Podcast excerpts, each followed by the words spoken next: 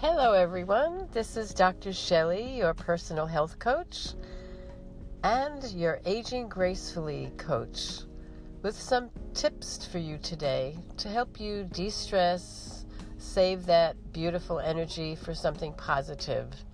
I have a question for you. How do you feel when things don't go your way, when you're disappointed? How do you react when you're disappointed? Do you get angry? Do you get hurt? Do you take it personally? Do you start blaming yourself for doing something wrong? Do you start to feel self hate or shame or guilt? That's pretty normal. And most people do go through some of those emotions when things don't work out for them the way they want. What's really important to know is that there is a reason why things did not work out.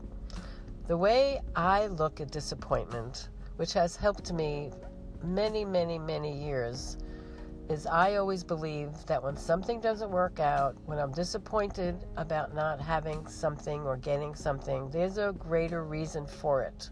Sometimes we don't know until days or weeks or months afterwards.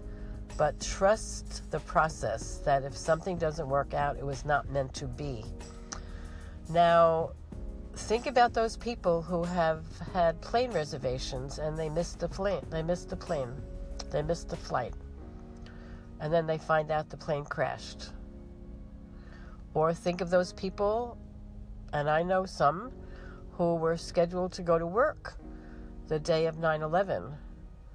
And something stopped them from coming. Either flat tire or child got sick or the babysitter didn't show up or the train broke down. Whatever the reason they never got to work.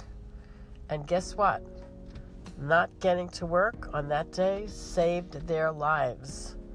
That was pretty that's a pretty powerful reason for things not working out the way you want. I'm not saying that that type of event will happen every time, but it's important for you to have some strategies to help you deal with disappointment so that you don't waste valuable energy being upset or beating yourself up.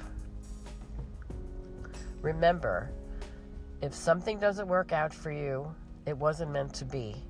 If something doesn't happen the way you think it should happen, there's a greater reason for it not happening. Remember that. So, this is Dr. Shelley on Dr. Shelley on Healthy Living Radio saying goodbye for now. And if you're interested in following my podcasts and my videos with great information in it, please visit my Facebook page, Dr. Shelley on Healthy Living. Like the page and follow me, and you'll be notified whenever I post new information. Have a great day and think of the positive sides of things not working out for you.